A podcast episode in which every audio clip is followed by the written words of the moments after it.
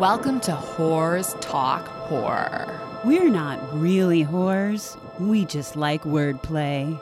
Hello and welcome to Whores Talk Horror. I'm Sharon. And I'm Melinda, and this is our December Tidbits of Terror episode. Play that music, Spencer. Tidbits of terror, terror, tidbits, tidbits of terror, terror, tidbits, rah, rah, rah, rah, rah. Thank you to the real Santa Claus, the uber talented Carrie Weeder, for our Tidbits of Terror theme song. In this episode, we have a list of winter horror movies to watch to help chase away those winter blues. a few new Discovery Plus documentaries. Uh, one is about a very important topic that we covered on a recent episode. Uh, we give a rundown of our favorite and least favorite horror movies of 2021, and much, much more. Please join us on what, sadly, may be our last Tidbits of Terror episode. Oh. If you didn't listen to last week's episode, we made a major announcement. For those of you that don't already know this, this will be our final episode for a while. We're taking a break so Spencer and I can pursue another opportunity that was too good to pass up. Um, you can go back and listen to last week's episode. It's episode number 125 to hear all the details behind that. Um, but before we get into this episode, I want to have a toast, uh, a virtual toast, because we are not recording together um, like we we plan to. But um, cheers to 126 episodes Holy shit. and maybe eventually some more in the future. But um, also just cheers to, you know, what lies ahead. There you go. I like it. and to what happened before. Well done, ladies. Thank you. I mean, I think it's just very appropriate that we start the episode with our favorite segment. What the fuck is Mike Flanagan up to? Yeah. I mean, what would a Tidbits of Terror episode be without some Mike Flanagan news, right? Nothing. it would be And- nothing. It would be shit. And thank the universe that Mike Flanagan is so damn proficient that we have yet another new update about him. I mean, like almost every single month there's a new update about him. So this is no exception. So, Thursday morning, Mike Flanagan tweeted, "Come back here at 11:30 Pacific Standard Time for a very cool announcement." And then at 11:30 Pacific Standard Time, he released a cavalcade of tweets, including uh, I'm going to try and read all of this. There's a lot. We're just a few weeks away from principal photography on the fall of the House of Usher, Intrepid's latest miniseries for Netflix. Today, executive producer Trevor Macy and I are elated to unveil the first wave of our cast. This miniseries is a modern remix of some of the most iconic works of Edgar Allan Poe. Let me say that without making it a question. I'm finally learning by episode 126, and now we're ending it. All right. This miniseries is a modern remix of some of the most iconic works of Edgar Allan Poe. To tell this epic tale of greed, horror, and tragedy, we have assembled the largest ensemble cast in the history of Intrepid Pictures. I think we, are need a going to- drum. Oh, sorry. I didn't mean to cut you off, but I do think we need a drum roll at some point. All right, Spencer will insert drum roll here. we are going to announce the fir- nope. Actually, we'll insert it here. We are going to announce the first wave right now and the second wave tomorrow at 10 a.m. So here we go. Drum roll, please, Spencer.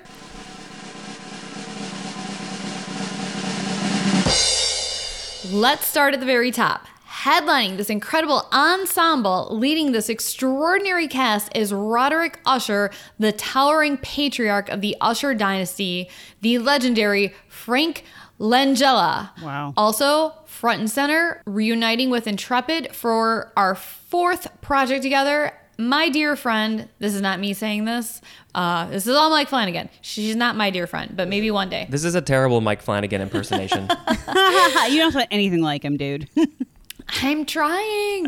um, my dear friend and invaluable collaborator, the one and only Carla Gugino. As Madeline Usher, Roderick's sister, and the hidden hand of the Usher dynasty, we are thrilled to welcome the graceful, powerful, incomparable Mary McDonnell. Fuck yes. As Poe's legendary investigator, C. Auguste Dupin, Dupin, Dupin, I don't know how to say it. We'll find out when we watch the show. he didn't he didn't add that. That would have been a really weird tweet. That was my own personal personal Some commentary. commentary. Yeah. Oh my God. All right. Uh, we are so honored to welcome back one of my favorite past collaborators, the extraordinary Carl Lumbly. Uh, for those of you who don't know, he played Dick Hallorann in Doctor Sleep. It's just so you can put a face to the name. All right, back to my Mike Flanagan. There's really not a, yeah, there's no difference between me and my Mike Flanagan. In a new addition to the dark worlds of Intrepid and Edgar Allan Poe, playing a character surprisingly at home in the shadows, we are thrilled to welcome the iconic Mark Hamill. Who's that? I feel like we should have applause too. Yeah, Should we put applause and a drum roll? We have many more names to share and we'll unveil the next wave tomorrow right here at 10 a.m. Pacific Standard Time. Some familiar faces, some new ones, all incredible performers coming together to bring the world of Poe to life as it's never been seen before. Cannot wait to tell you more. Well, you don't have to wait because this was all in the past. All right, so time for more Fall of the House of Usher cast. Hit me. The largest ensemble in Intrepid's history continues now with these amazing performers, some new to us, many familiar faces, all descending into the wicked world of Poe. Buckle up, this is gonna take a minute.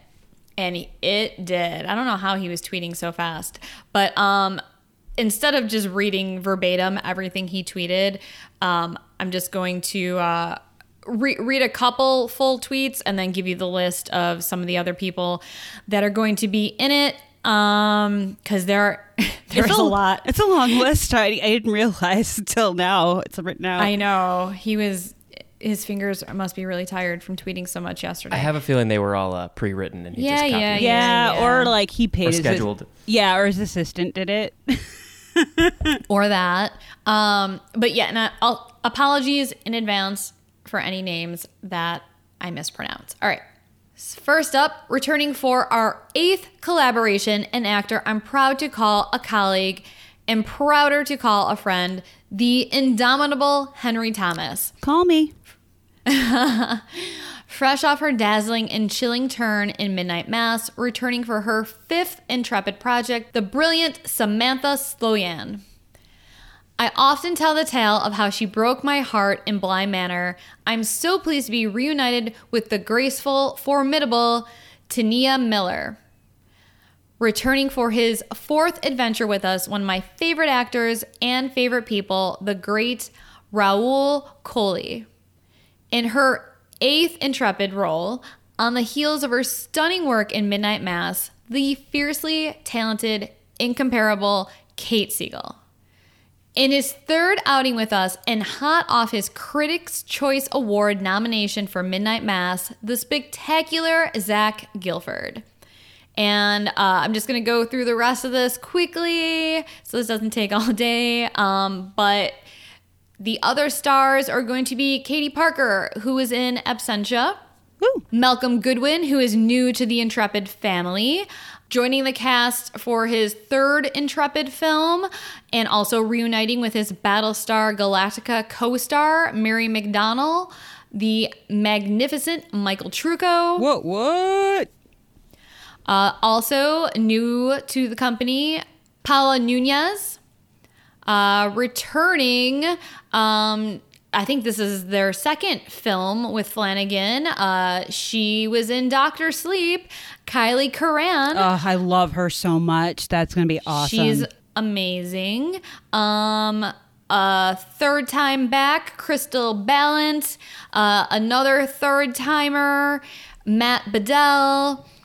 Aya Furukawa, who is in the Midnight Club. Also from the Midnight Club and Midnight Mass, Igby Rigney. And then finally, for their first Intrepid project, J.R. Tanako. Uh, Mike Flanagan went on to say, I also want to give huge props to Annie McCarthy and everyone at Engine Casting. Annie and her team have been working with Intrepid for over a decade, but in my opinion, this cast is a fireworks display, and I'm so grateful. And we are too, because yes, an amazing and amazing cast. Um, I mean, hey, he works with the same people all the time, but if it ain't broke, don't fix it. I, I, I love all these actors and uh, cannot wait to see Flanagan's take on Poe. Yeah, and oh my God, Mary McDonnell in that role. Shit, dude. I'm so excited. I can't even speak. Literally cannot even speak. Um, that's going to be awesome. Yeah, uh, we were gonna have to wait a while, but um, I know, but I'm very excited now. Now it's all I'm going to be able to think about. yeah, but you still haven't seen Midnight Mass. I know. and Midnight Club's coming out, so you you have lots of things to catch up on. yeah, I now I'm finally going to get to watch Midnight Mass, I think. I'm just going to do it. I, I know you said that it could be emotional, but I've been waiting long enough. Fuck it. No, it's not that it can be emotional. it is super fucking emotional. Well, to be fair, I feel like I sobbed at the end of both Hill House and Bly Manor, so I kind of expected it, honestly.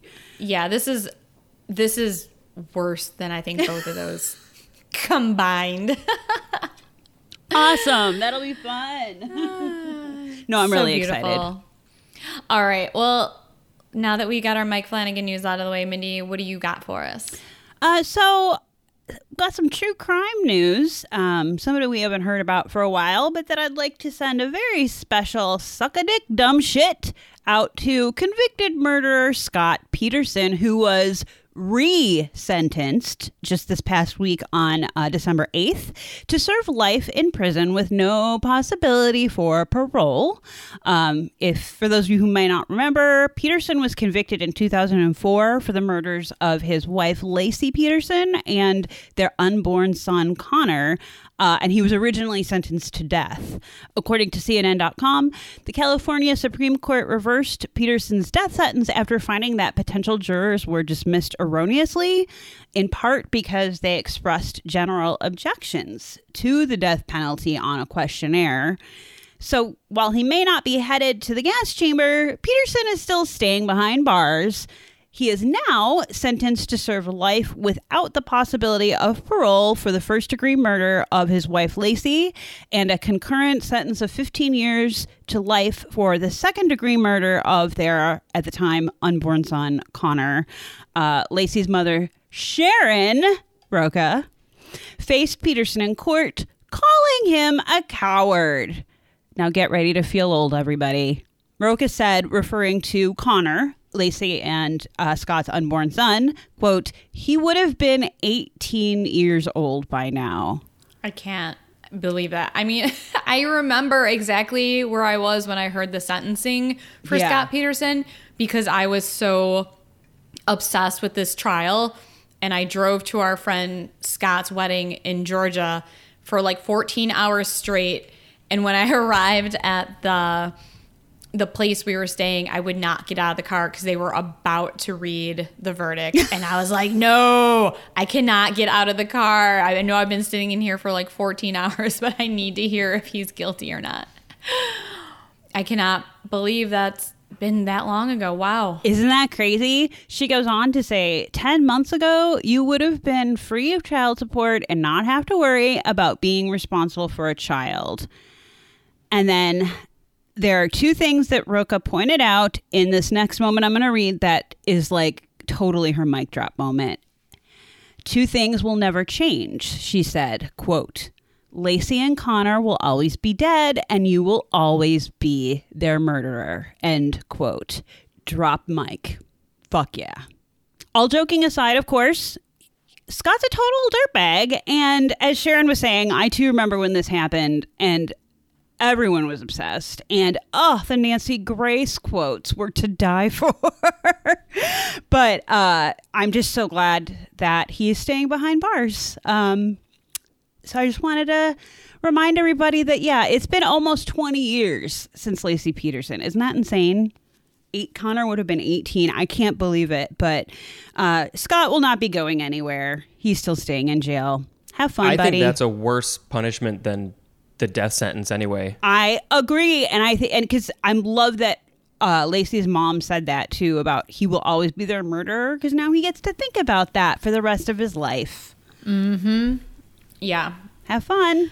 Yeah, I, I also agree. Yeah, I think, eh, you know, and I don't know what type of prison this is. I'm hoping he doesn't have many privileges to exercise and read or whatever. I just kind of want to imagine him just sitting in a empty cell, stark white, nothing to do, just thinking about this for the rest of his life. Yeah, they had a, Miserable. they had a picture of him, and he looks kind of the same, but he does look thinner, and he looks older, obviously. Uh, but I mean, I wouldn't say he looked healthy necessarily. So, but I mean, in prison, if you kill your wife or you kill a kid, that's not that's not good. Like women beaters and wife kill I mean, children killers don't do, fare well in prison. So I hope he enjoys his life sentence. Yeah, me too. All right, well, moving on. Let's change the subject a bit, Sharon. So, most of the country is feeling the effects of winter by now, unless you live in the South. Temperatures in Chicago have been pretty steady in the 30s and 40 range. Um, although it is going to get up to like 60 next week, so that'll be fun for one day. and I don't know about the rest of you, but I love watching winter horror movies in the winter because they just do not have the same effect that they do in the summer when it's 90 degrees outside and it's light out until like 9 p.m. So, I made a list of some great winter horror movies to help you get through those long, dark nights. Um, actually, I'm not going to say great because they're not all great. Just ignore that Sharon said that.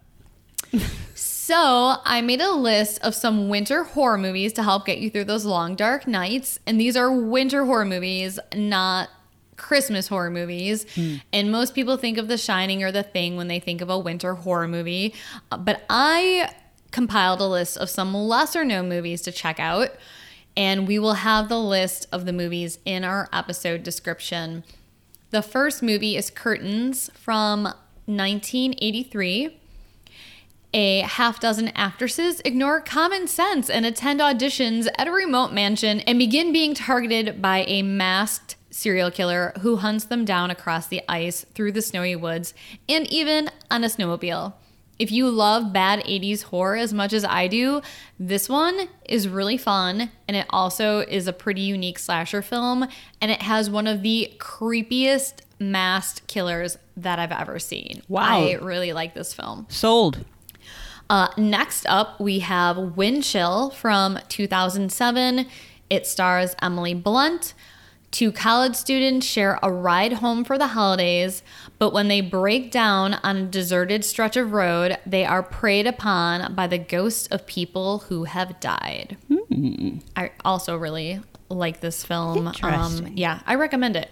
I wouldn't say it's um, it's a it's a little bit of a. Do you remember this, Spencer? I don't think I saw this one or the curtain curtain thing curtains. I thought you watched both those with me. If I, mm, you always say you don't watch things with me, and then you're like, oh yeah, I remember. Sometimes I remember, but I'm pretty sure I did not see these.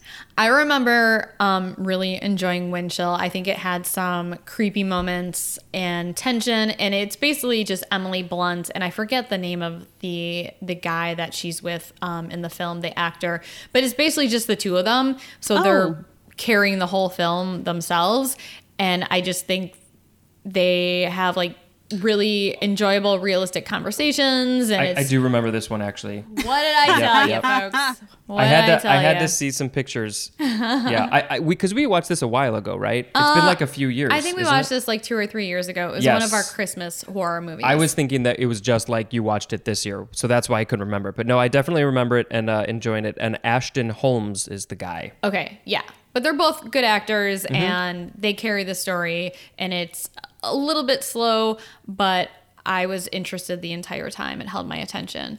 Shit, I'm interested now. Watch it, watch it. It's good. Next up, we have The Children from 2008.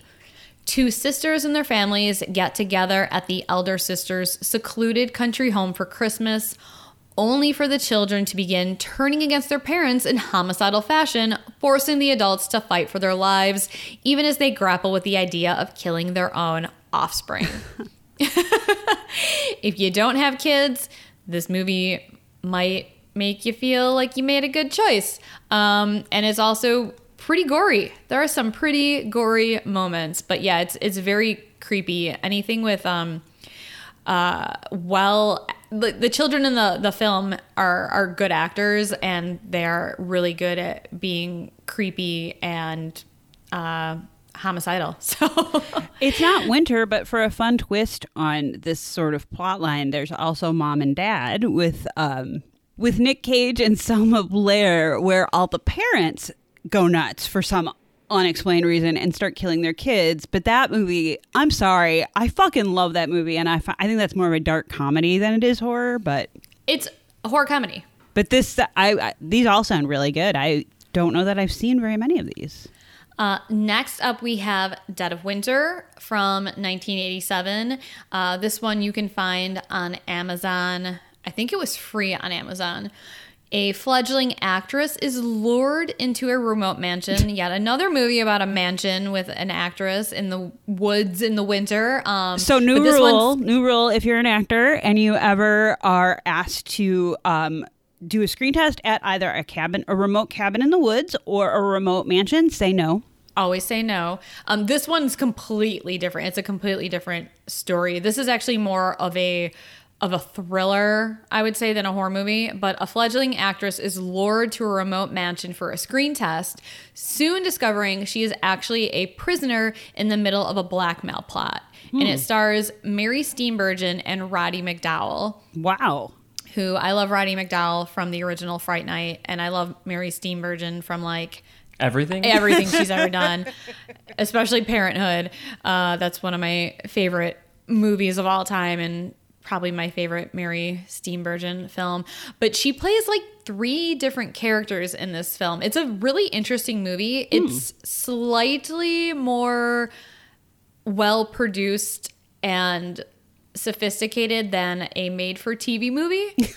but it's very similar to a made for TV movie. yeah. It's like the next step up. Yeah, but Spencer watched this with me last week, and what did you think? Uh, it was interesting. I, w- I would be curious to know what people think. Uh, I definitely had, qu- we both had questions and comments that we were thrown at the TV and stuff. But, you know, it's 87. And I think it's a remake, too, actually.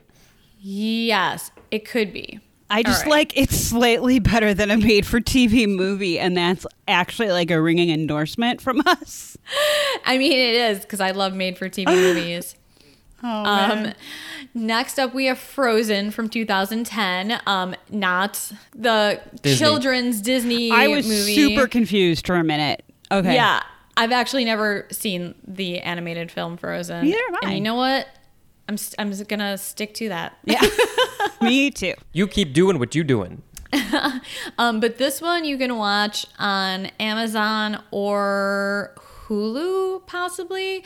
Um, You'll find it. You'll find it. It's about three skiers stranded on a chairlift that are forced to make life or death choices, which prove more perilous than staying put and freezing to death. And wow, this movie is, I really, really enjoyed it, but it is so high anxiety. Like this movie gave me so much anxiety, which is good. It's an, it's effective. It you know that's one way to terrify someone is just to raise their anxiety levels through the roof. But wow, I the the acting was great. Um, the just the whole setup of it was kind of unique. You know, I've seen movies like this where you know, like there's Crawl where someone's like stuck in a basement and there's alligators, and um, I've seen like some of the shark movies where people are like trapped in an underground cave and there's sharks and shit like that. This is the first time I've seen one where someone was trapped on a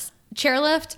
Um, so yeah, if you are afraid of heights or afraid of the dark or afraid of freezing to death, like there's a lot for you to be terrified of in this film. If you're afraid of wolves, I'm afraid of heights, so when I saw the chairlift, I right away was like, "Yeah, I'm probably out." But I'm kind of curious. I'm not gonna lie. So I really liked it. Spencer, you watched it with me. What did you think? Yeah, I agree with everything Sharon said. And what's funny is that I actually had a weird, vague memory while we were watching it that I had maybe seen it before in the past, Uh, or part of it. I don't know. I just some weird, vague memory about that. But um, yeah, it's a it's a it's a tough watch for sure. So go watch it. Next up, we have Iced Yes. from 1988, which is free on YouTube. A group of childhood friends are invited to the opening of a posh ski resort, unaware that an old nemesis has murderous plans in mind for them. We covered this movie on our worst 80s horror film of all time episode. um, and I actually fucking love this movie. It is so bad, it's good. Like, Yeah. there's movies that are like so bad, they're just bad. I had so much fun watching this. And for some reason, I just really, really love winter horror movies, especially when they involve being in like a cozy cabin, you know, with like a fireplace and friends and you're drinking and having fun and you feel all warm and safe and you're not. Um, but yeah, I think this one had some really good kills. Um, and there was a scene at the end of a killer jumping out of a snowman. Like that was just so damn ridiculous that I had to rewind it and watch it like three times because it was that weird. Um, but Mindy, yeah. did you watch this? yeah, the image is literally imprinted on my brain of like him like flying out of it. That was the first thing I pictured when you said iced. It was like this shot of like this person just flying out of a snowman. I 100% recommend this movie. It's a bad movie. It's it's actually funny bad. Yeah, I but I enjoyed it too. I yeah. I we totally referenced this one a fair amount. yeah, I might have to give this one another watch um, this year, this winter. It should be a, a new uh, holiday winter tradition with uh, like elf and Christmas vacation and get Yeah. iced. All right, next up, Ghostkeeper from 1981, free on YouTube or 1.99 on Amazon. Three friends on a New Year's Eve snowmobiling excursion find themselves stranded at an abandoned lodge where an elderly female innkeeper is concealing a sinister secret. Um, this is one of those movies that is so bad it's just kind of bad.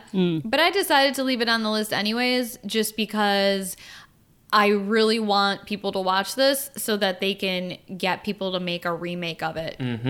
because it has a really interesting story and I think it had a lot of potential. It just it was so slow moving and it's essentially about a Wendigo. Um, but it was the worst movie about a Wendigo I've ever seen. And there's not a ton out there. Um, but this is probably the worst. Um, but anyways, just watch it if you once again like bad 80s horror films. There were a few things about it that I enjoyed. Um, but overall, yeah, I'd say watch it free on YouTube. Paying $1.99 on Amazon is maybe a little too much. I already have questions, and I have not even seen this movie. Like, what? Who the fuck goes snowmobiling at night on New Year's Eve? I'm assuming it's at night if they get stranded at a No, lodge. it was um it was during the day. They just they uh but it was it, it was by the time they got to this resort, it was getting late and there was a storm coming in, so they stayed there. Yeah, uh, yeah. Like Sharon said, there's a few good things about it, but um, you know, watch it with low expectations, and I think you'll you'll be pleasantly surprised. Maybe. I think my favorite thing about it was one of the the women. She had this really cute um, pair of snow pants. Multiple times, Sharon was like, "I really loved that snowsuit, those snow pants." Where can I get me a pair of those snow pants? Um, you have to go 40 years in the past. Not always. I'm wearing socks right now that are like over the knee, look at like almost like leg warmer looking because it's chilly out, and like it's kind of 80s, and I don't care. I love this look. I used to do this when I when it was the 80s, and I'm going back to it. So 80s, yeah, 80s is back in a big way right now. So you might get your snow pants, Sharon. I'm just saying. All right. Um, we have The Black Code's Daughter from 2015, which is available if you have Showtime. Two girls must battle a mysterious evil force when they get left behind at their boarding school over winter break. Stars Kiernan Shipka, Emma Roberts, and it's directed by Oz Perkins, who is the son of Anthony Perkins. Um, this is an A24 film, and like a lot of A24 films, it's a little bit slow moving. Um, and I think it was maybe a little too slow at first. I wasn't really paying 100% attention, and I actually had to go back and read the synopsis once it was over because I felt like I was missing details. So I think the pace could have been picked up a little bit. Um, but by the time the movie ended, I, I really like the direction that the film took and had some very creepy moments and it was well acted and I thought it was it was good. I would I would probably watch it again now that I know what happens and uh, going into it knowing everything see if that makes a difference. But yeah, gonna- I recommend it. I'm going to pull a Spencer and say that I think that I saw this movie, but I I don't quite recall. Mm. But I, I know that I've seen it like listed in in the you should watch this category. So Yeah, I, I would recommend it. Finally, we have The Last Winter from 2006. Sent to evaluate the environmental impact of oil drilling in the Arctic, James Hoffman clashes with the drilling crew's chief who wants to get the job done. Um, so, this movie reminds me a lot of The Thing. It definitely has a lot of similar elements. It stars Zach Gilford, Ron Perlman, Connie Britton, uh, directed by Larry Fessenden. Um, so great cast, great director. Um, also very slow, and I was really tired yesterday when I watched it last night. I definitely need to watch it again because I was not paying a hundred percent full attention. Um, not gonna lie, I was on my phone a lot, uh, going through the news, um, which that was that's even worse. I don't I don't know why I was doing that, that's why we're talking about horror and true crime, Sharon. but I I'm gonna watch this one again because if for nothing else, you see Zach Gilford's butt. hey, he has been coming up a lot in our lives um, between that movie and he was just announced for obviously the Mike Flanagan House of Usher thing, and he was also just announced for another film. Um, that you you know someone who is Oh, oh, oh, yeah, yeah, yeah. I know this one of the screenwriters Hmm. of a film that he was just announced to be in. Not to mention the fact that I went to high school with him. Oh, he for was a year behind me. So, like, we know some of the same people. He and I didn't really know each other. My friend is also trying to get a movie made, and he really would like Zach Gilford for, like, one of the lead roles. So, it's like, he, like, I feel like I can't get away. Not that I want to get away from him, but I can't get away from him. Um, he was also amazing in Midnight Mass. Um, so, if we do a future episode, maybe we can get him on the show. yeah, I didn't know you went to high school with him. Yeah, I did. Yeah, maybe one day we'll have him on the episode if we ever do another episode, or maybe one day we'll make a movie with him. Who knows? All right. Well, that that is plenty of winter horror movies. I think to get you through the rest of your winter wherever you're at. Um, Mindy, do you have any other recommendations on what to watch? I do indeed. Um, for those of you who have Discovery Plus, I think it's worth every friggin' penny. I really enjoy that service very much. But there is a new documentary that actually just started streaming um, just this December called The Hunt for the Chicago Strangler. For anyone who may not know this story, uh, you might want to check out episode 112 for more of a deep dive on this topic. But just a quick recap over the past few years, the nonprofit company, the Murder Accountability Project, found significant data that strongly suggests that in certain neighborhoods of Chicago, a possible serial killer has been murdering primarily black and brown women for over 20 years and has gone unchecked. The killings ran roughly from the late 90s until around 2018, where they seem to have stopped, hopefully for good. Still, after all this time, there are no leads. Um, described as an immersive three-part docu-series, this is a Discovery Plus original and will feature stories from victims' families, activists, experts, police, and even some survivors. Um, December 3rd is when the series started streaming, and all three parts are available now to watch. It feels really weird to say that I feel psyched about this documentary, but I am actually really psyched about it because this case is long overdue for exposure, especially since so many Chicago natives don't even know that this story exists, which is fucked up to me. Um, it looks really smart and willing to unflinchingly discuss segregation and the historical truths about race in Chicago, and that's a conversation that we need to have. Um, and we need to have it like maybe a hundred of years, hundred years ago, maybe, but like whatever, it's happening now. So I'm happy. I'm really excited to dive in. Uh, and those of you for, with Discovery Plus, I'm sure that this will be worth a watch for sure. And I'd be remiss if I didn't give a shout out to a new special called The Demon in the White House, which is a sort Wait, of I thought the demon lost the election. oh, burn. um, no, this is a documentary about the spiritual leanings of First Ladies Jane Pierce and Mary Todd Lincoln, actually. Um, it's sort of reenactment y. Uh, but it's kind of it's pretty interesting and we have to give a shout out here uh, because abe lincoln is played by a friend of ours kind of um, the wonderful robert broski twin peaks fans may know him as the light. Guy who plays squishy heads with some radio station employees during part eight of season three.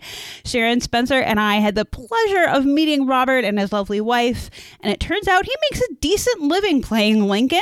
Uh, he's very convincing. Fun fact. Anyway, Hunt for the Chicago Strangler and Demon in the White House, among so many things on Discovery Plus. Be sure to check those two out. Um, and hey, Sharon, what should folks do if they can't watch those shows now, but want to save them for later and don't want to forget? Um, put them on the list. Put them on the list. Thank you. Had to think about that one. No. Um, yeah, I'm I'm definitely gonna check out the hunt for the Chicago Strangler, and I'm really really hoping that something actually comes of it. Right. And they get like some leads or maybe actually an arrest. I mean, yeah, I'm uh, very curious to see what what happens with that. I don't know if I'm gonna watch the Demon in the White House thing because mm, it's just not really my.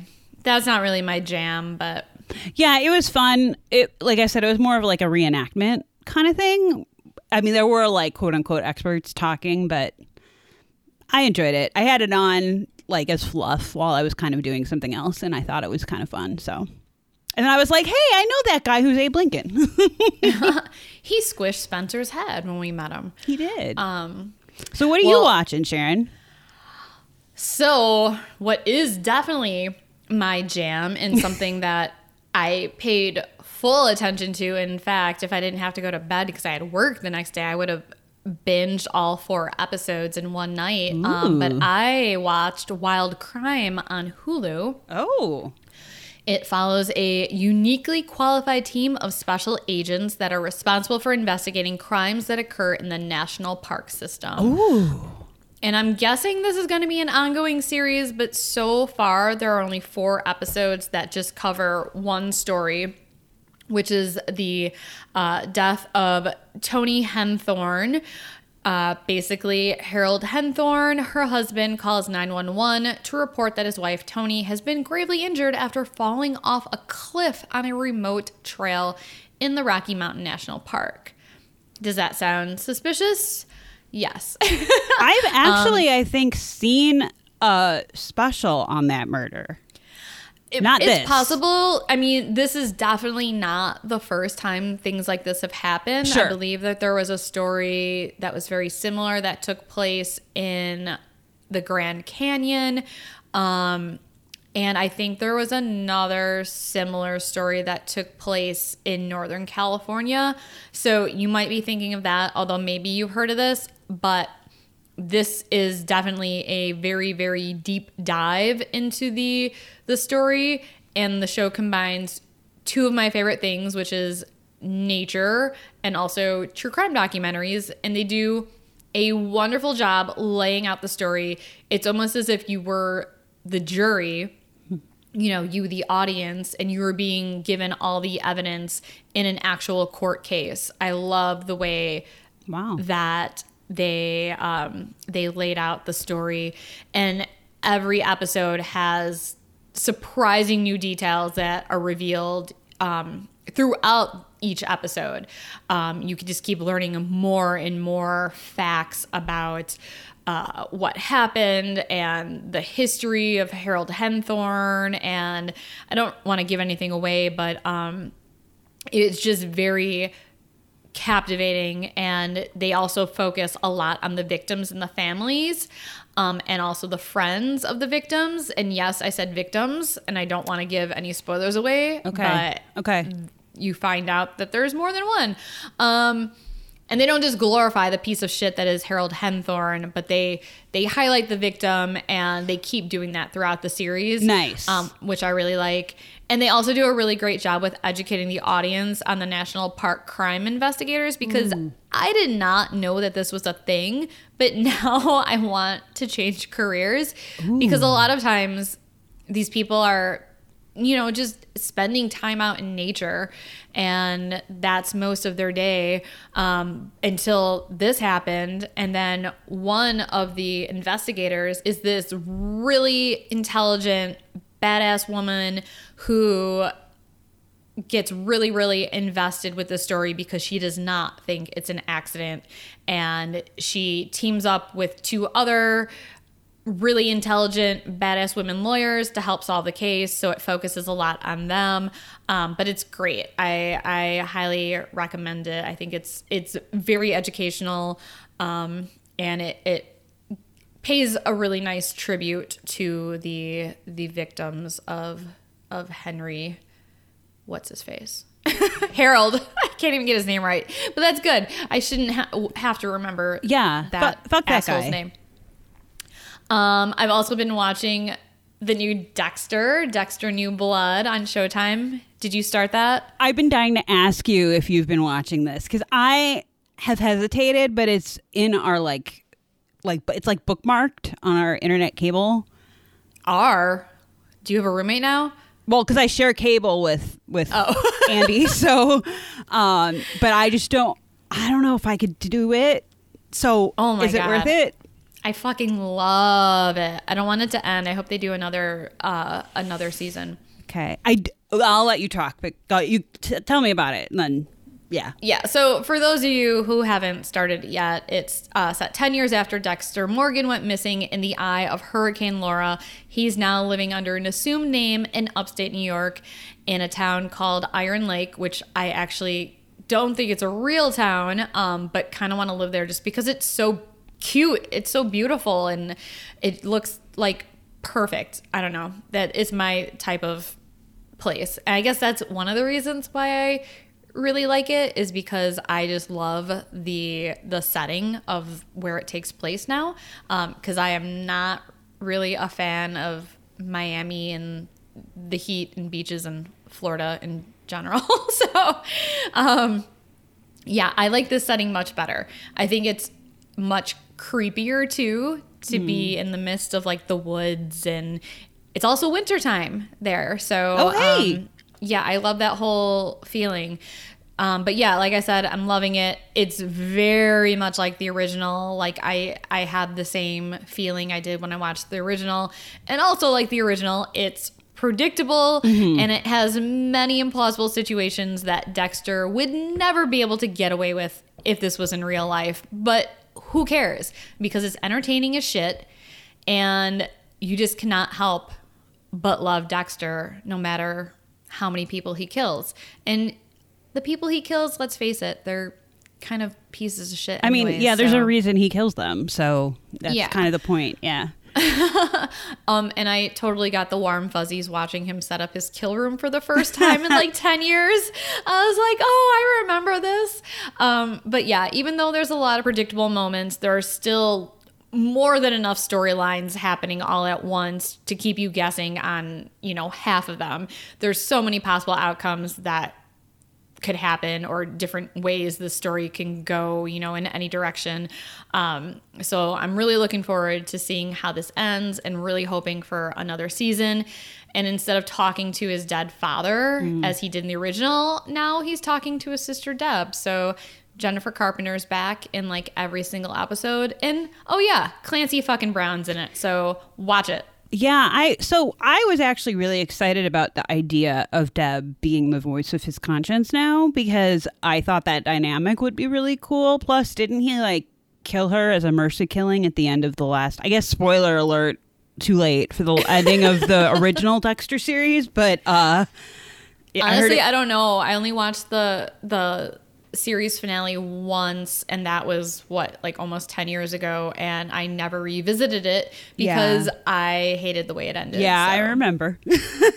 Sharon was very, very upset, and it took a little bit of um, comforting. I don't to- I don't think I was the only one though. I'm No. pretty sure like 95% of Dexter fans hated It was a whole thing. the original ending. You yeah. made it much farther than I did. I didn't even make it that far because I read the books. At, well, like the first three books, and the first season, again, like was different. It was a great adaptation of the the first book, but like I that that first season I binged in one sitting because I just could not stop. And Michael C. Hall, of course, is just ridiculously awesome.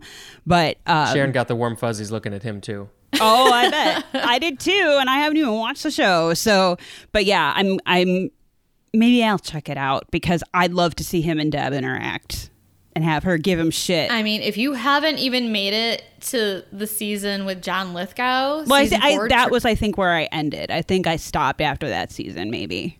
okay. I was gonna say you need to go back and watch that season at least. Oh no. I've seen the yeah, I've seen that one for Oh, sure. Oh, okay, okay. Um, yeah, I was gonna say if you get past that, there's definitely some things from seasons after that that they mention, but it's not super important, and they kind of catch you up on it. Maybe just go through and read like a uh, find like a quick synopsis, like find a YouTube channel where they do like a quick five minute synopsis of seasons five, six, and seven, and Oh, eight. that's a good nine. idea. Wait, were there nine seasons? I don't know. There a might have been, but I just I I kind of read about the show as it was happening, so I kind of kept up with the quote unquote plot of the rest of the series. And then like you told me quite a bit because I was just like I don't give a fuck. I'm not going to watch the last few seasons what happens. Um but it is the original director from the who like st- who originated the series doing this one, right? So I think that's also why he was like, "Yeah, sorry guys. I'll uh, fix that hang on just a Oh. second for the finale. Like, I honestly, I, I don't even know. I didn't even look to see. I just was excited that it was coming back, and there was a chance for the show to redeem itself after that horrible ending. yeah, the original director came back and showrunner came back, is what I heard, because he ah. felt the same way as everybody else, and he had stepped away from Dexter, like as it moved, as it went on in se- in seasons. So then he was kind of like, all right, I want to do right by the fans and by the character and give this a proper ending. So Cool. Well, you know what? That would explain why it feels so similar to the original. I'm Um, glad to makes hear that. That's good. And then finally, we are watching Yellow Jackets. Um, they've only had the first four episodes. I believe episode five will be tomorrow, which is the 12th of December. Uh, All star cast Christina Ricci, Juliette Lewis, Melanie Lynskey. It's about a widely talented high school girls soccer team who become the unlucky survivors of a plane crash deep in the Ontario wilderness where they are stranded for 19 months and have to resort to Stuff. stuff that they haven't not Oh. fully covered yet, but I mean, Oh shit. we, we, we kind of know where it goes. Um, it's very dark and very gory, but it's also funny. I'm really digging it. I honestly did not realize it was going to be as dark and gory as it is, and I have no idea what's going to happen, but I'm enjoying it so far. And Spencer, I think, is also Yep. enjoying it. So yeah, I highly recommend Yellow Jackets. Okay, cool. This is also in my list, and I haven't started it specifically because I wanted to like sit down and like binge the first few. But over Thanksgiving, I was with my family, and we saw my mom and I saw a trailer for this, and both my mom and I in unison were like, oh, sign me up. Like that. I just, the cast alone had me. So cool. Yeah. Thank you, Sharon. and all the young actresses who play the counterparts of you know Christina Ricci, Juliette Lewis, Melanie Lynskey, blah blah blah. They're all really talented as well, and they they did a really really good job with casting. I have to say. Awesome. Cool. Thank you. I'm told now I have stuff that I know I'm going to watch because now I don't have to be like, should I or is it going to suck? Uh, well, moving on to things that we've already watched, um, we are going to quickly run through. Did we mention that this is going to be a much longer tidbits than usual because it's our last episode? You did not. Well, spoiler alert. it's going to be much longer. um, but yeah, you've probably figured that out by now because you're like, wow, the show normally would have ended by now. Um, but we're going to quickly run through our favorite and least favorite films of 2021. Mindy, you want to start with your f- first favorite? And this doesn't need to be in any particular order. It's just, you know, top three, four, five, whatever you have. Okay. Um so this came out early 2021 I feel like and I saw it and instantly was like I'm done watching horror movies for the year. Um I fucking loved the film Saint Maud. Apologies um, if I mispronounced the names of the cast, but this movie stars uh, Clark, uh, Jennifer Ehle, and Marcus Hutton. Um, but it was written and directed by Rose Glass. And um, the plot of St. Maud, though, uh, follows a pious nurse who becomes dangerously obsessed with saving the soul of her dying patient. This movie was very, it was a slow burn. It was very quiet, I felt like. Um, and then, kind of out of nowhere, took off. And I don't, that's all I'm going to say because I really don't want to say much about it at all because I went in blind completely. And I have not stopped thinking about this movie. And I haven't even rewatched it since I first saw it almost a year ago now. Um, I thought it was stunning, haunting, shocking, and moving. I agree. I really liked it too. And it was short, sweet, and had a good ending. Yeah, fantastic. Sharon, now how about you? I actually, I kind of agree with you too. I was going to put this movie on my list, but I wasn't quite sure if I should. All right. So I have Last Night in Soho, which I'm to say is probably my favorite movie, favorite horror movie from the year. It stars Thomasin McKenzie, Anya Taylor Joy, Matt Smith. It's directed by Edgar Wright. An aspiring fashion designer is mysteriously able to enter the 1960s where she encounters a dazzling wannabe singer. But the glamour is not all it appears to be, and the dreams of the past start to crack and splinter into something darker.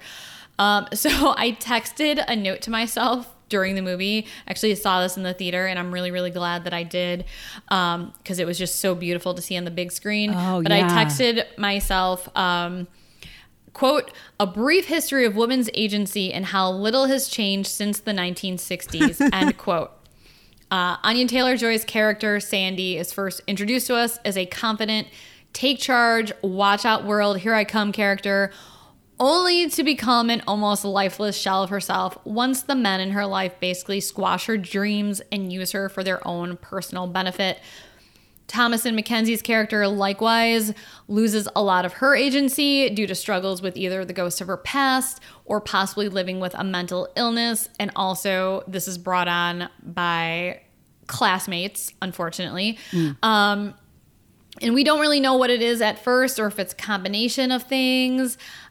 But when we meet her, her character is just happy, talented, ambitious, has a bright future, and we slowly see her descent into a very dark place for a variety of different reasons, which is something that we see being done a lot these days in films. It's kind of like, is it uh, the character living with a mental illness or is it the paranormal? Um, but I think this film handles it in a completely new way that I haven't seen done before. On top of that, it's just a very compelling story that held my attention the entire time. The acting obviously was top notch, the cinematography was completely stunning. Um, yeah, I definitely cannot wait to watch this one again and just take it all in because there was just so much to look at because how beautiful it was. With that being said, I did have a bit of an issue with the direction that Edgar Wright decided to take in regards to the character of Sandy, but he did kind of redeem himself. a bit at the end of the film where it did not ruin the film for me. I can't really go into more of that without spoiling the film, but I know there's a lot of other people out there that uh, I think also kind of had issues with that. But overall, I really, really enjoyed it.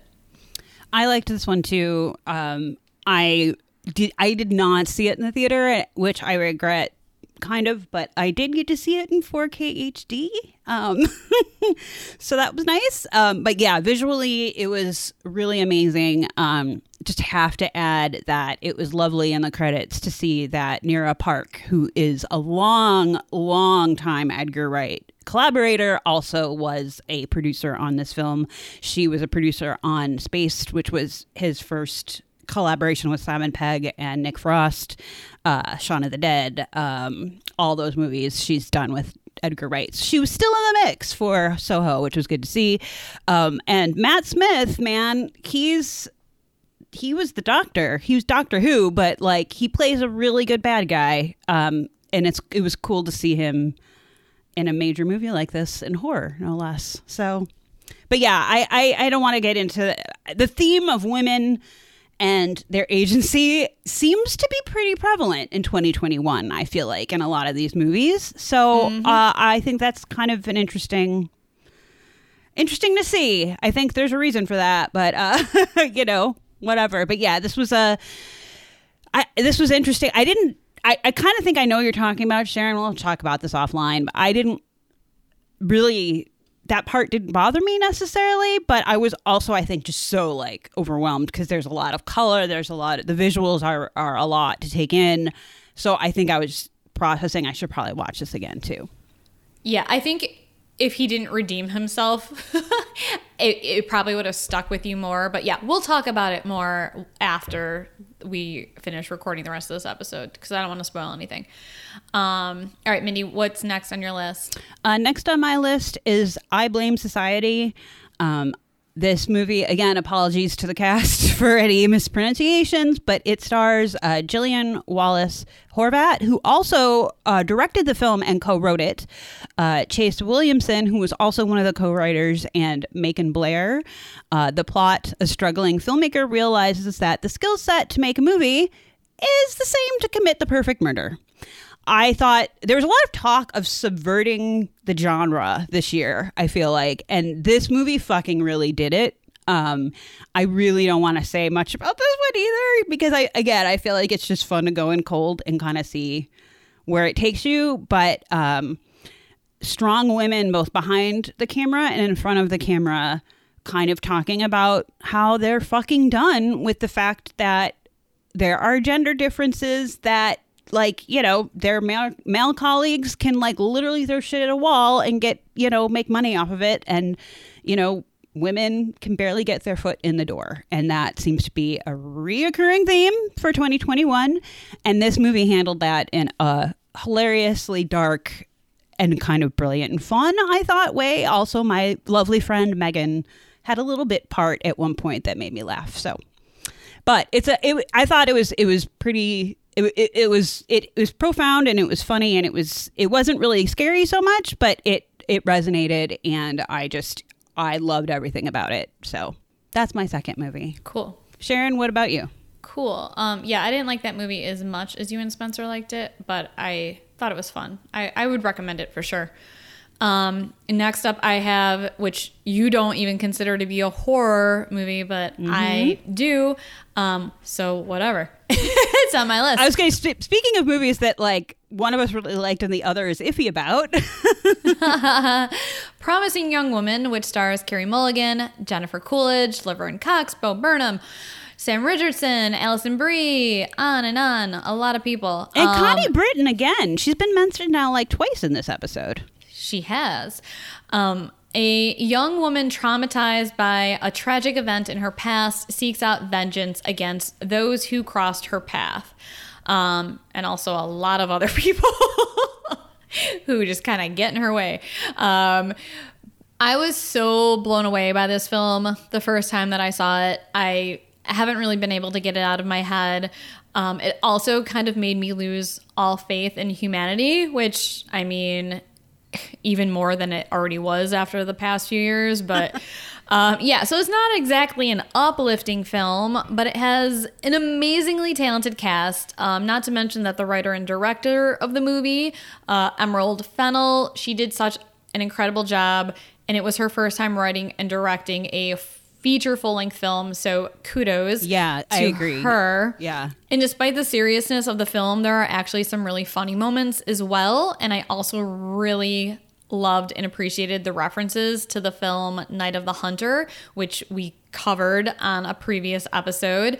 Um, and also, I know there's a ton of backlash against this film, people saying this is not a film for survivors, but I personally, as a woman, as a survivor, felt inspired and empowered by the film. And the film felt really cathartic for me when it was all over. It also brought up a lot of bad memories. It's definitely triggering. Um, so I can understand people saying that this is not a film for survivors. But every survivor is different. So, you know, to each their own.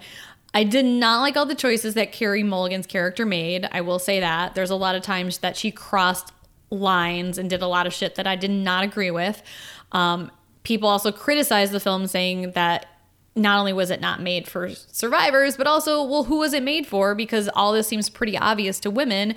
But I think it was made for men because there are still so many men out there who literally have no idea that there's different types of rape, um, which is something that the TV show I May Destroy You covers really well. Um, you know, you don't have to just force a woman to have sex against her will. There are other types of rape out there, and I don't think a lot of men are aware of that. So, yeah, I think this movie was kind of made for them, and I think women can watch it and enjoy it. But, you know, just because it's something that you are already aware of and it's not really educating you on anything you didn't already know doesn't mean you still can't watch and enjoy the film. Yeah, I I have issues with this movie, which I'm not really going to get into so much. Um, No. but that I there's a lot happening here that was really great and really fantastic that I did very much like. Um, and I honestly, at least according to the director, from I read, I remember reading an interview with her, and she kind of was like, I don't give a fuck. she was like, I made the movie the way I wanted to make it, and I made the ending the way I wanted to make it, and I don't care. Like that's the movie I wanted to make, and I was like, I can respect that, you know, despite whatever feelings I may have about it. Um, and obviously, Car- Carey Mulligan is is wonderful and everything, but she is like out of control in this movie. She's so so so good. Um, everyone is in it, and Clancy Brown's in this too. So, yeah, but it yeah it should come with the caveat though that yeah it, it's maybe not for all survivors because that was one thing that I did read about a few survivors who said that they felt the film made them feel like hopeless as opposed to empowered but again i'm not going to get into that too much but it's it's still an interesting movie. I uh, do not think it's a horror film but it's an interesting film and definitely worth talking about and definitely worth having a spot in theaters and on the list and whatever so.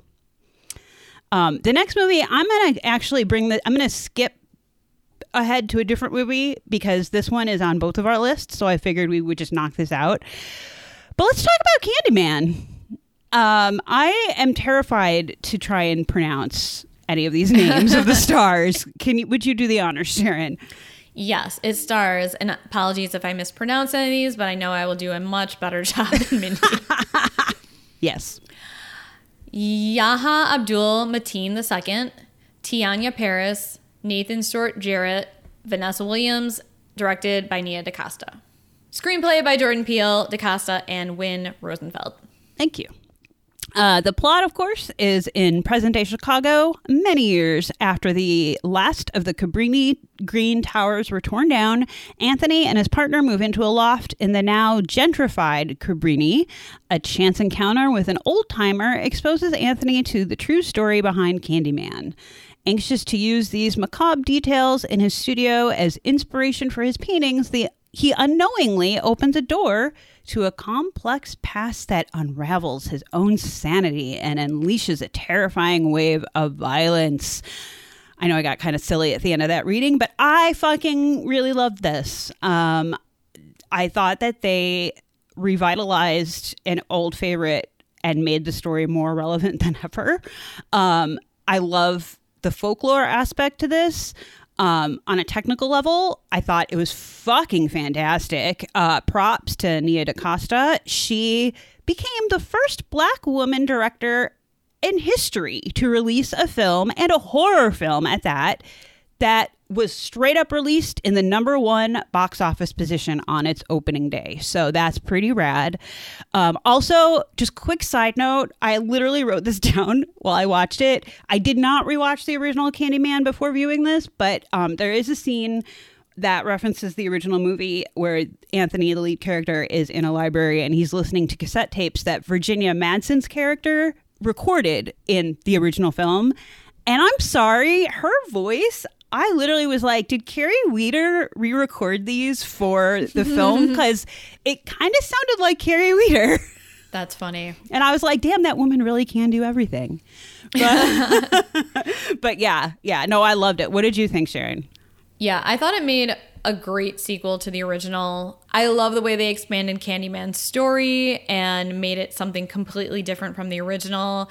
I also really like that instead of using a bunch of flashback scenes from the original film, they used puppetry animation sequences to recreate some of those scenes. Um, and that was created by a Chicago based puppet theater company called Manual Cinema. What? And What? They're awesome. I Sorry. um, I thought that the kills were great. It was creepy. I liked all the new characters. I mean, the acting was great, and yeah, the way that they used uh, mirrors and reflection Oh. to to create some of the uh, kills, it just I, I loved it. Yeah, I did too. And uh, yeah, Manual Cinema, they're rad. They're a really cool, uh, yes, puppet theater company in Chicago. But um, that was stunning work. And honestly, you won't want to turn it off, but it goes without saying that you need to stick around for the credits because there's an incredible sequence that plays throughout the entire credits that's all puppets. It's really cool. Um, but uh, yeah, I this is what happens when you have good writing because like I from the very first scene was in it. Nothing scary was happening. I just liked the characters. Like I didn't have a whole lot of introduction and backstory and I didn't need it. They just threw us into a scene with these people and we got to know them and it was awesome. I also need to up my scary storytelling skills uh, because one of the characters in that movie starts it off by telling the original Candyman story as a scary story and like sets the mood in this really cool way. And I need to up my game. But yeah, I just props to everyone involved. Good job, you guys. Good movie. Okay, Sharon, you go next. All right, my last film, last favorite horror film of 2021 is Ghostbusters Afterlife. Stars Carrie Coon, Paul Rudd, McKenna Grace, Finn Wolfhard, Finn Wolfhard. plus amazing cameos from the original cast. It's directed by Jason Reitman, whose father, Ivan Reitman, directed the original Ghostbusters. When a single mom and her two kids arrive in a small town, they begin to discover their connection to the original Ghostbusters and the secret legacy their grandfather, Egon, left behind, causing Sharon to ugly cry in a movie theater. Oh, dude. oh my gosh, I It was bad. and to be fair, there was a lot. There was other things kind of going on. This, um, well, that's actually not completely accurate. There, there is connections to this film. Uh, from my uncle who has passed away and also to my aunt who is is slowly uh succumbing to early onset Alzheimer's and she's the one that got me into horror movies and she was like a big sister to me my entire life. So there was a lot of emotions going on when I watched this and I legit ugly cried like sobbing in the theater. And I'm just glad there was it was like loud on the screen so it wasn't super obvious. Um but yeah i've been waiting such a long time to see this film. And honestly when it came down to like that week when i'm like oh my god this friday we're we're finally gonna go see it i think this was like the film that i was the most excited to see all year. Um The original film is one of my favorites of all times. The entire new cast was just so phenomenal. Every cast member felt purposeful and it made sense to the original story. The performance from McKenna Grace was amazing. I mean, as usual, she's been in a bunch of Mike Flanagan's films um, and, and miniseries. Um, I love the connection that she had with Egon. I just thought everything was really funny, heartfelt. I laughed, I cried, I cheered. I loved all the Easter eggs that they they threw in the film, but also it was purposeful. It made sense and didn't feel like they just put these in there just to be in there. It was just so much fun and I can't wait to watch it again. Sharon had texted me, I think the night before, and was like, text me back right now. We're going to go see Ghostbusters tomorrow. Do you want in? Because they were getting tickets online. Um, and so we went together. And I think at one point, Sharon, you did look over to me, like towards the end, and you were like, oh, good, you're crying too. Because, yeah, I mean, I enjoyed this movie for all the reasons that Sharon said. Um, I will say, for you South Park fans, uh, it was a giant helping of memba berries. Um, that's uh, I, I I it reminded me kind of of the Force Awakens, uh, which was the the new Star Wars movie, the first of the new Star Wars movies that came out. Um, I do feel like there were some things that were a little replayed or might have been done differently. Um, but overall, I had fun watching it. I agree that the new cast was all very funny in ways that like were different from obviously the original Ghostbusters, but was were still like they engaged me immediately. I think is what I'm trying to say. Uh, especially Paul Rudd's character, which I'm not going to explain why, but I will just say that every time I see that Cujo is going to be on cable, I will laugh for the rest of my life. Thinking of Paul Rudd in that movie. Um, but yeah, and the whole Egon thing, it's not a spoiler. You'll figure it out in like the first fucking five minutes. But it was, yeah, but I still, nostalgia hit me hard. Um, and yeah, I cried, I ugly cried myself like really hard, really, really hard. And uh, I was glad we were in the back row and in the dark too. All right, Mindy, what is your final favorite movie of 2021? So um, mine is, I'm going with It's Me, Billy. Um, the stars, and apologies to everyone involved because I will probably murder these names, but uh, the stars Victoria M- Miro, Shelby Handley, and Malika Henny Hamadi. I hope so. You did pretty good. Uh, uh, it was directed by some random dudes uh, named. uh, their names are uh, Dave McRae and Bruce Dale. Um, if anyone's heard of them, I don't know. Maybe you want to check them out. Um, our good friend Dave McRae knows all of this already, but I really love this film. The plot, of course, it's an unofficial sequel set nearly 50 years after the events of the first movie, Black Christmas, and follows the granddaughter of Jess Bradford. And that's kind of all we really need to say. Um, I think that this movie is a testament to what good writing can do, really.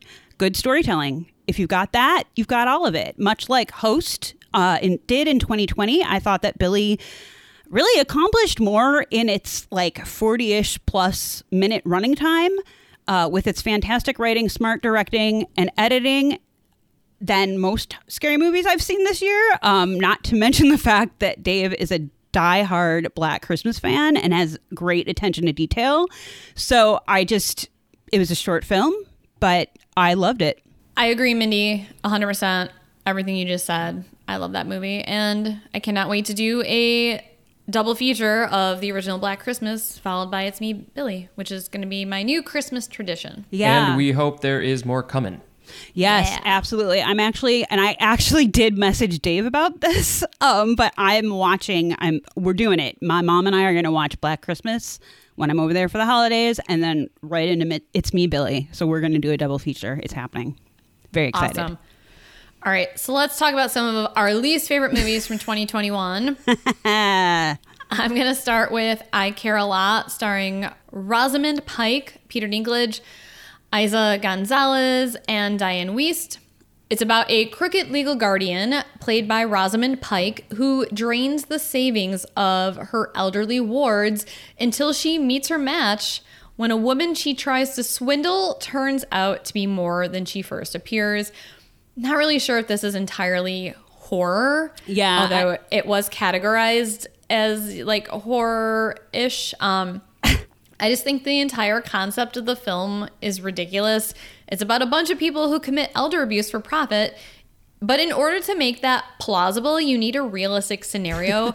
and I just really could not get past the plot where a perfectly healthy but older and rich woman who's been living on her own for a while can just suddenly have her home, her belongings, all of her finances just completely taken away from her with one doctor's note from a shady doctor. And then this legal guardian who has never met the woman before can just swoop in, sell everything, keep all the money for herself without any sort of neighbor, friend, family member, judge, doctor, or nurse stepping in and saying something. It just did not seem right at all. And I just could not suspend disbelief enough to buy the premise at all. Um, and except for Dianne Wiest and Peter Dinklage, I hated the other main characters. And I say, forget this movie completely. And someone needs to make a heist movie with Wiest and Dinklage because mm. they are both great. And yeah, that's where I stand on this film. Yeah, I mean they clearly over. I saw this one too, and they clearly oversimplified. I mean, this kind of thing does happen, but not Totally as easily as like yeah, as it appeared in the movie. But I just have to mention that I did not realize that Peter Dinklage was that. I guess ripped because there's this scene where he's like balancing himself on these like rings and he's in the air suspending himself and he's really doing it and wow. That's all i wow. That's my takeaway as wow peter dinklage. All right, Mindy, what do you got? uh, i'm going to start off with the banishing which stars jessica brown findlay uh, john heffernan and sean harris uh, the plot uh, the banishing tells the story of the most haunted house in england a young reverend his wife and daughter move into a manor with a horrifying secret Um, I actually had really high hopes for this because it was directed but not written by Christopher Smith, who did the movie Triangle, which for some reason I kind of really love, even though it's not the best movie in the world. I really like it. Um, and some of the visuals were really great because he does really fantastic visuals in his movies. But uh, this is one of those movies that I'm not even kidding. I watched this like maybe three times, and I still can't exactly tell you what happens at the end. It's kind of that forgettable. And you know what? Do I care to find out? Not really. So if that's any indication, I can't believe you watched it three times. and it made it to your least favorite film list. Yeah. Interesting. because it's just not. En- I just was not engaged. I was not interested. I there was one scene where I was like, "Oh wow, that looks cool." She's And not engaged. I'm not interested. I'm going to watch it again. You know what? Third time's the charm. Well, because Nope. I thought maybe like, well, how do I not remember how this movie ends? Maybe I fell asleep, but it's just that it bores me, and then I I just don't care.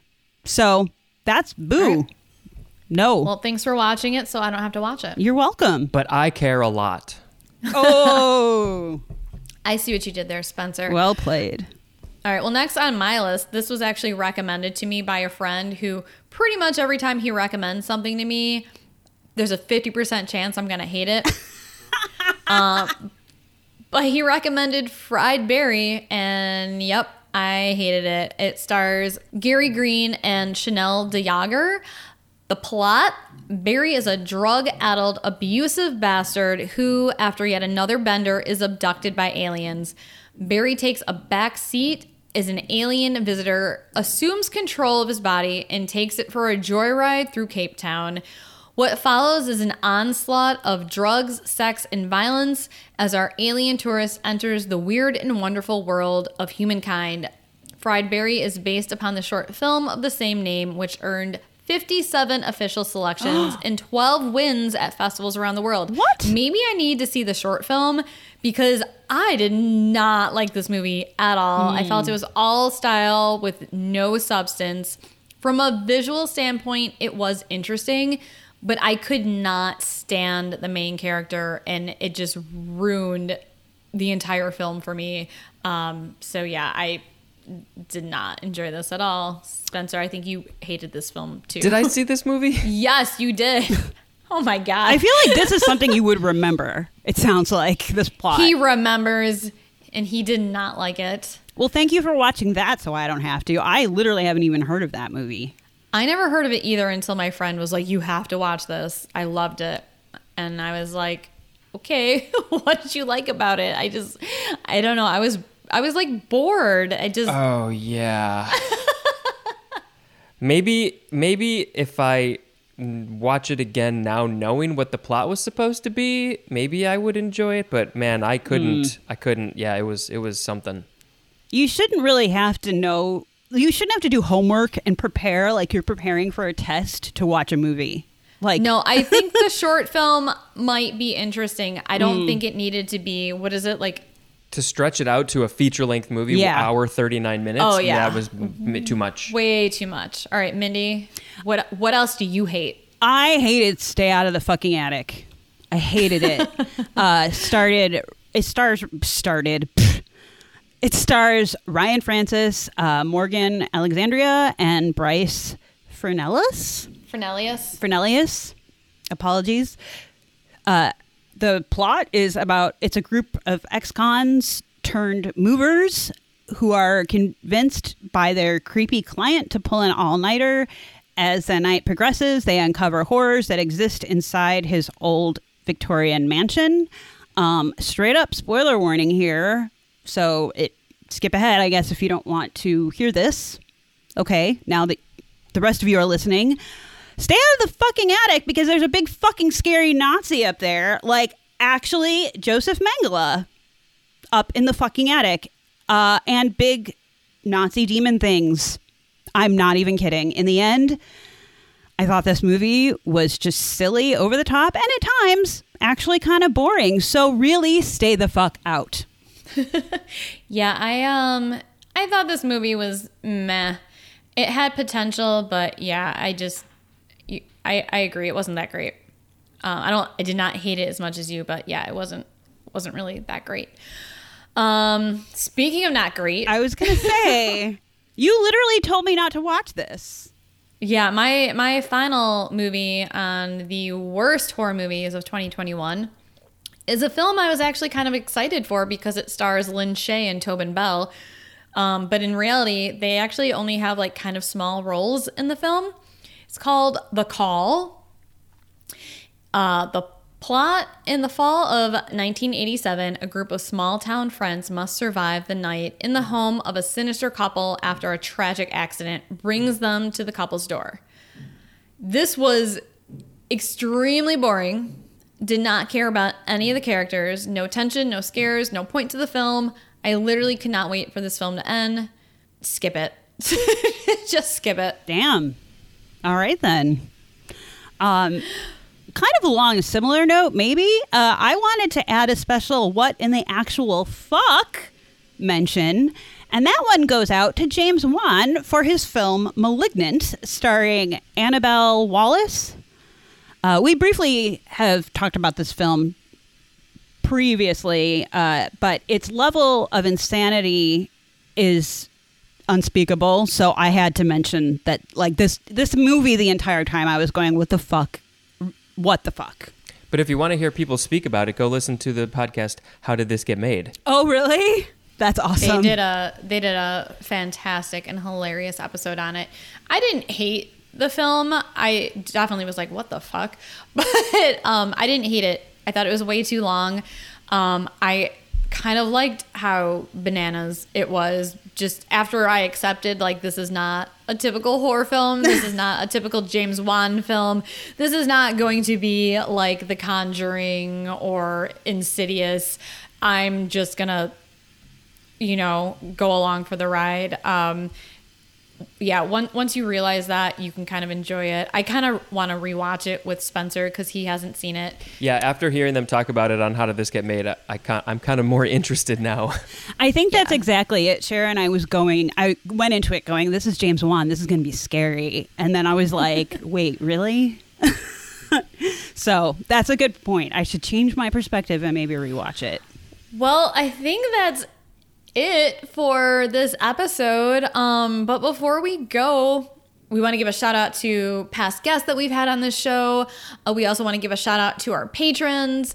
Um, I just want to thank, you know, Carrie Weeder, who's been on the show multiple times and who wrote our Tidbits of Terror theme song. Yeah. You are awesome and hilarious and talented, and we love you. And And you're an honorary whore. Remember that.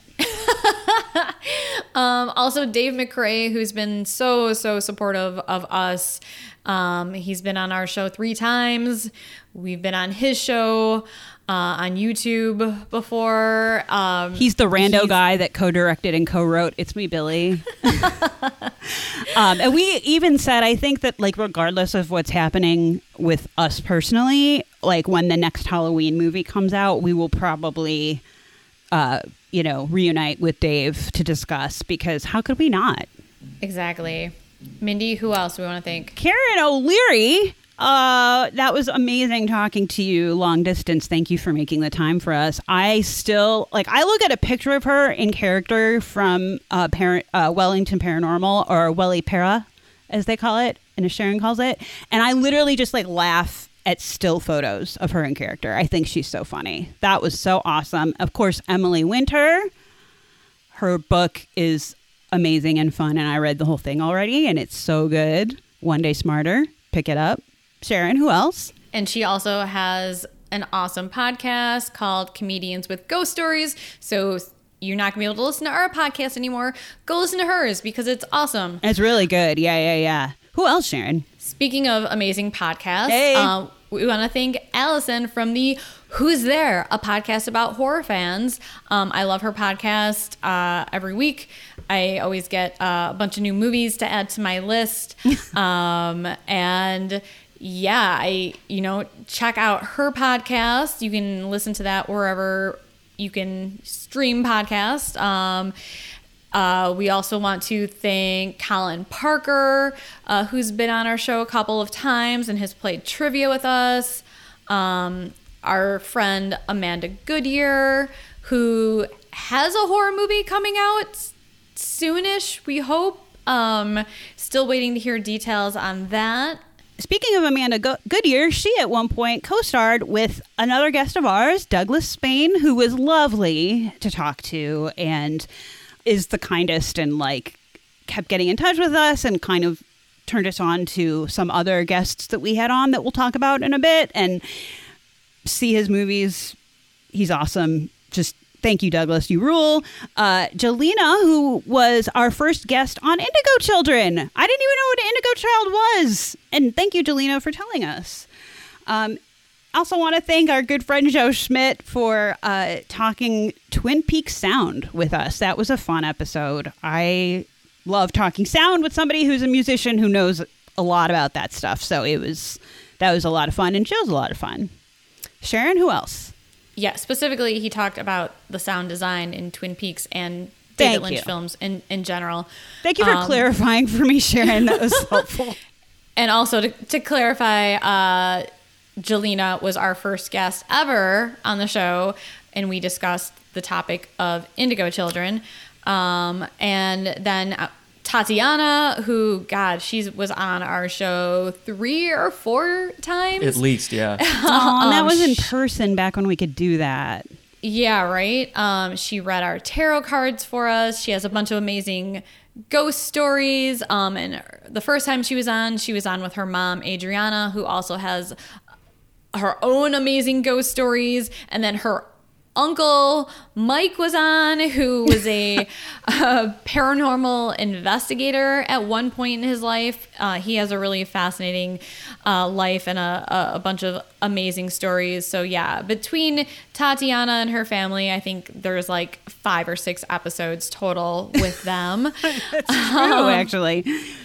And then the wonderful writer Courtney Stallings, who we had on her, our show to talk about her book Laura's Ghost. Um, that was an incredible episode.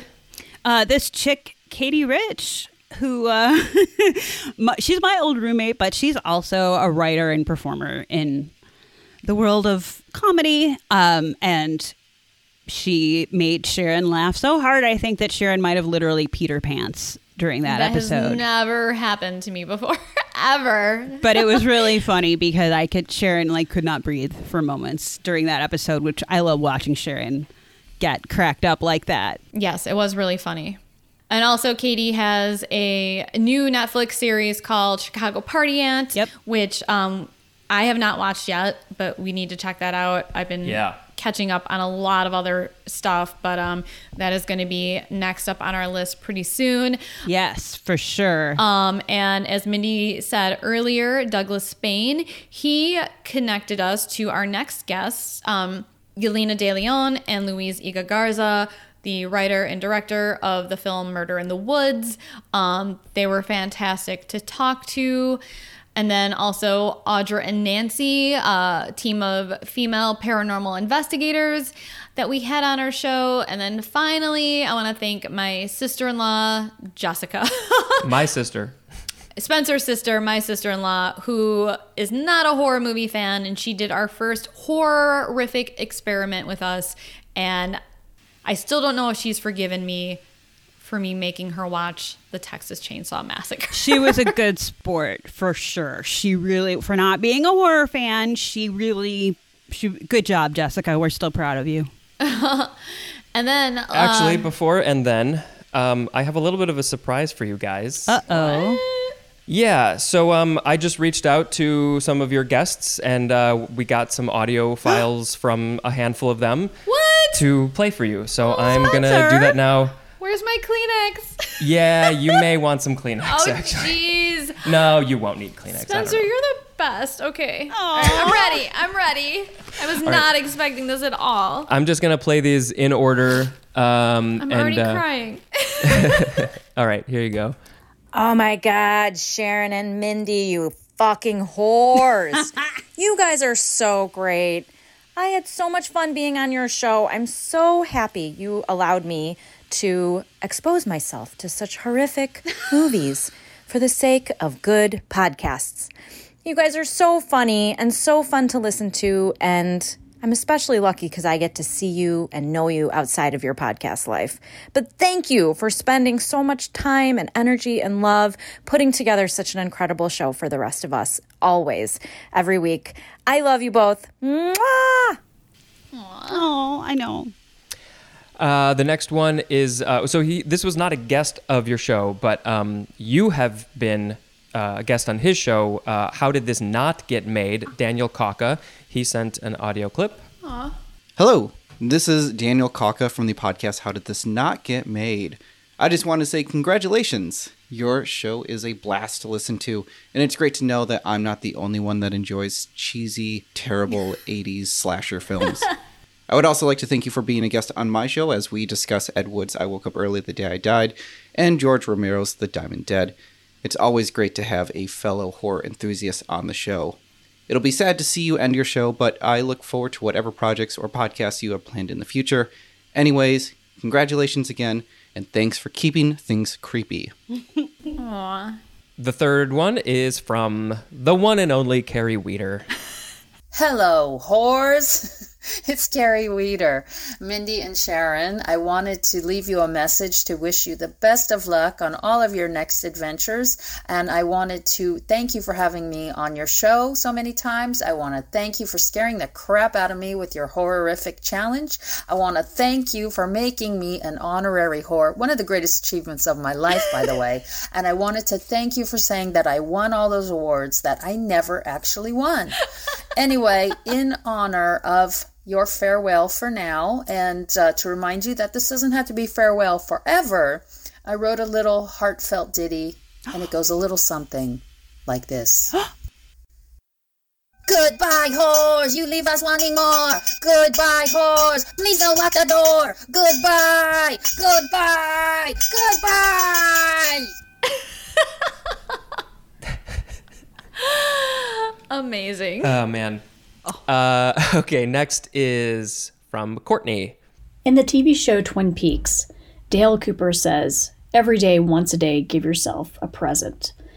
And I will tell you, Horrors Talk Horror is a present you can certainly give yourself. Uh, and I am just really grateful uh, to have been a participant on the podcast uh, with Sharon and Mindy. Uh, you both will be missed. It was wonderful um, to talk about Laura's Ghost, Women Speak About Twin Peaks, with two women who um, have a voice in the horror community and have a wonderful voice talking about horror, which is a high art form. I don't care what anybody else says, uh, it's the highest and best art form out there. And, you know, my book, Laura's Ghost, was about, um, you know, elevating the voices of women and celebrating that. And of course, um, acknowledging survivors. And uh, Sharon and Mindy just, we had a wonderful conversation about what it's like to, to be a woman in the world at Twin Peaks, David Lynch. Thank you for your service to the horror community and also the Twin Peaks community. You provided a lot of fodder for great conversations and again humor too. You know, it was your your podcast is entertaining um, it's just wonderful to have you know these these voices of women out there and i know you're going to go on to do bigger and better things and um, you're always going to have your your voices and your hands and creative work i wish you the best and thank you so much for everything i bid you adieu until next time all the best Uh, next we have Dave McRae. Oh boy. Hey, Sharon and Mindy, it is Dave McRae here. I just wanted to say that uh, I've heard the news that uh, Horrors Talk Horror is uh, sort of taking a step back for a little bit. Hopefully, this isn't the end, and you guys will pop up with an episode every now and then because I have to admit, I do enjoy listening to you, and maybe it's completely selfish. But anyway, um, I think you guys are awesome, and I just wanted to say that I completely understand if you need to take a step back and sort of rearrange a few things. Um, it's an exciting time, and I wish you both the best of luck in whatever you do. And of course, you know, we're friends now, you know, whether you like it or not. So uh, we'll be in touch no matter what. But having said that, yeah, I just wanted to say that I've enjoyed listening to you. I've enjoyed being on the show the few times that I have. It is always fun to talk to two people, two women especially, who are savvy and intelligent film gals. So uh, I really appreciate you guys having me on, and hopefully we'll talk soon. And of course, to you too as well, Spencer. You're awesome as well. All right. I'll talk to you guys soon. Cheers. Uh, and then finally we have the one and only Emily Winter. I love you, Sharon and Mindy. Uh, this is Emily Winter from Comedians with Ghost Stories, and I can't believe I actually made friends off my podcast. That is the best reward I could have ever hoped for. I hope you guys pick the podcast up. I love tidbits of terror, terror, terror. Um, it's so good, and I just love uh, that all the things that I've learned from you guys. Uh, and you're just wonderful people and the best. And I'm sad, but I'm happy for you. And I hope that, yeah, pick it back up. Why not? When you're done with this project, it'll be great. Nothing, th- never, n- yeah, yeah, yeah. Okay, bye. Oh, okay. Wow. Okay, first of all, Spencer, I have to thank you for doing that. That totally surprised me. Yeah. I, Good. I was not expecting anything like that at all. Um, and Me neither. Oh my god. Thank you, Jessica. Um I'm so glad that for not being a horror person, you have come to uh, kind of embrace the genre and you listen to our show. And thank you to Daniel. And thanks for listening to our show and supporting us. And thanks for having us on your show. Go check out How Did This Not Get Made? um, because their show is also awesome and fun. And Spencer and I are going to be on an upcoming episode at the end of this month uh, talking about the George Romero film, The Diamond Dead, that did not get made. Uh, thank you so much to Carrie. Um, you wrote another song? What? Dude, I love it. Thank you. I literally, again, listened to that with my jaw like on the ground because I was like, you just know us. Um, you're awesome, and uh, Spencer and I will actually be in LA next year, uh, the Hopefully. first quarter of the year. Hopefully, we're supposed to be um, to be doing some work on the, the the project, the film that we're both going to be working on now. So it would be absolutely wonderful to get to meet you in person. Courtney, uh, thank you so much, and those were such lovely words, and I I appreciate it. And um, you have now become involved in a way in the project that Spencer and I are, are working on, and um, I cannot wait to read the the article that you are going to write about the interview that you did with um, Paul and Holly that we are working on the film with. Um, and yeah, hopefully, maybe when we're in California next year, maybe we can meet up as well in person. That would be amazing. Dave, we love you too. And yes, we are friends now. Um, and that is awesome. And I, I think uh, me and Mindy and Spencer are going to have to plan a trip out to Toronto and, and hang out and talk some more horror and get a, a beer or a uh, chocolate milk with you. Actually, what we mean is Tirana. Tirana. yeah, sorry. My apologies. And Dave, you better fucking believe we're gonna get back in touch with you. You are, we are friends now, so you're stuck with us. Sorry. And then finally, Emily, um, y- I love your podcast so much, and I love your book, and uh, can't wait to see your horror screenplay that you wrote with your husband actually get made into a film one day. Um, and I'm sorry that we weren't able to meet up when Spencer and I were in Brooklyn last month, but we're going to be in New York in January. So we will see you then, hopefully, and, and get a drink. Um, so thank all of you for for taking the time out of your busy, busy schedules to just send us uh, a quick little message. It means the world to us. You have no idea, and I'll let Mindy thank you guys now. Well, I'm not gonna go through the whole list because Sherry kind of did that, but I, I basically, I, I second all of her comments, um, and we just didn't see this coming, and and thank you all for your lovely kind words and we this is not goodbye forever.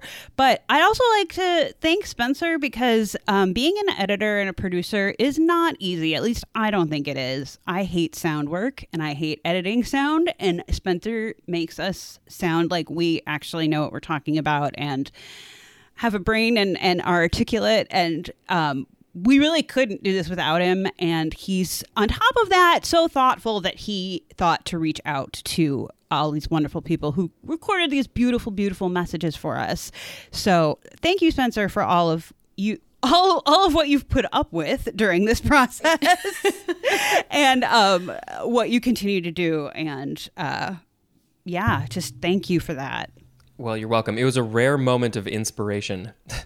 It was amazing. You've had you've had lots of moments of inspiration on this show from from your amazing intros to trivia to just, you know, everything you do. It's been a pleasure working with my two best friends on this podcast for two and a half years. And also, we just want to give a quick shout out to our patrons as well.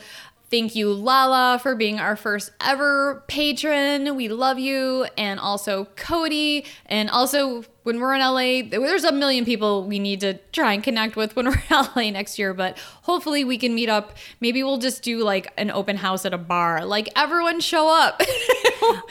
we'll be here drinking from five to 10. you know, I should coordinate with you guys because I, I want to. I, I'm hopefully going to LA myself for 2022 to, to see a friend. So maybe we should coordinate and then go together and then we can just meet everybody all at once. right? Um, also, Cody, my uh, holiday little ornament thingy is hanging on my front door as I speak. So thank you for that. Um, thank you also to our patrons, Jim.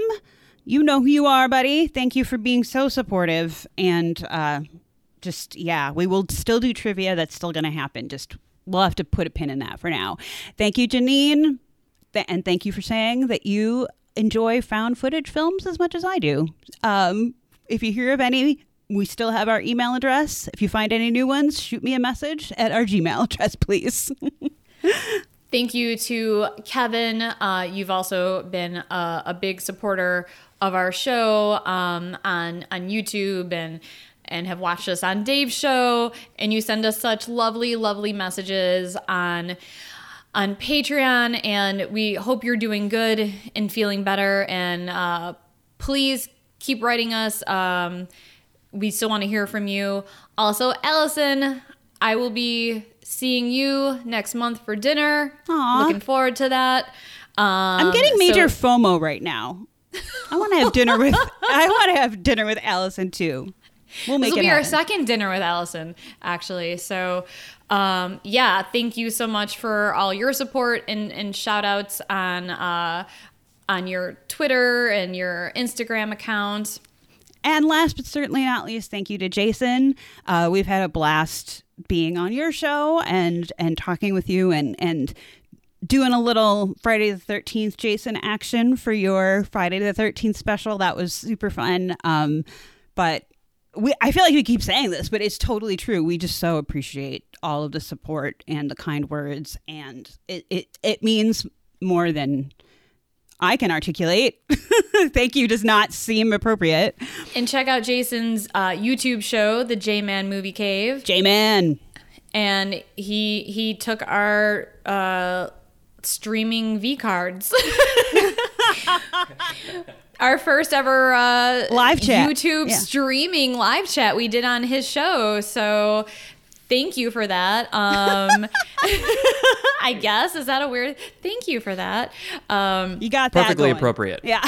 and also, we would still love to come on your show uh, when we have more time and discuss Black Christmas. I know we were we were talking about doing that, and unfortunately, we just got too busy um, and weren't able to do that this December. Um, but maybe next year. Yeah, we're always down. I know I'm always down to talk about Black Christmas, like even in August. So, whenever. So, once again, thank you all for listening to us over these two and a half years. I mean, yeah, no words can really express our gratitude and just our, just how much we love you guys and uh, for all the support and kind words and everything. And, and please, you know, reach out to us through email, horrors talk horror at gmail.com if you want to send us a message or just say hi. Um, it'd be great to hear from you still. Um, also, I will still be on Instagram mostly. Um, so, horrors talk horror for now on Instagram. I might change the name later, um, you know, since we're not really doing the podcast anymore. Uh, but yeah, thank you all. And Mindy, any any last words? I, like I said, thank you doesn't really seem appropriate, even, but that that's kind of what we have language wise. So, thank you, everyone. Um, and as we've also said many times on this show, horror fans, despite the genre being so violent and scary and gru- gruesome a lot of times, horror fans are kind of the best. And you guys have all been kind of the best. Not kind of, actually, the best. It's been really, really fun having, you know, these conversations both online and, you know, having you, some of you come on our show or write to us or whatever. And it's the horror community is awesome. So, It's true. yeah, thank you guys. And we this isn't goodbye. It's just kind of a let's go on hold for a second and take a breath. So we're still around. Please get in touch with us. We'd love to hear from you all still. We'll see you in 25 years. There you go. there you go. All right. I think Spencer should join us for the last. Thanks for getting creepy with us. I think he should. What? I You'll know. allow me? I know. I know. I think you, should this do it. This has been your dream for the last two and a half years. Ever since I was a little baby. All right. All right. We love you all. We do. And as always, stay safe out there. Get fucking vaccinated, people. For real. I got boosted today. Woo. Woo woo. Good job, Spencer. And as always, Thanks, Thanks for getting, getting creepy, with us. Woo woo. You did it right. Good job. Thanks. Sharon, you want a beer? Erp. That's the worst fake burp ever. Uh, All right. We're out. We out. peoples.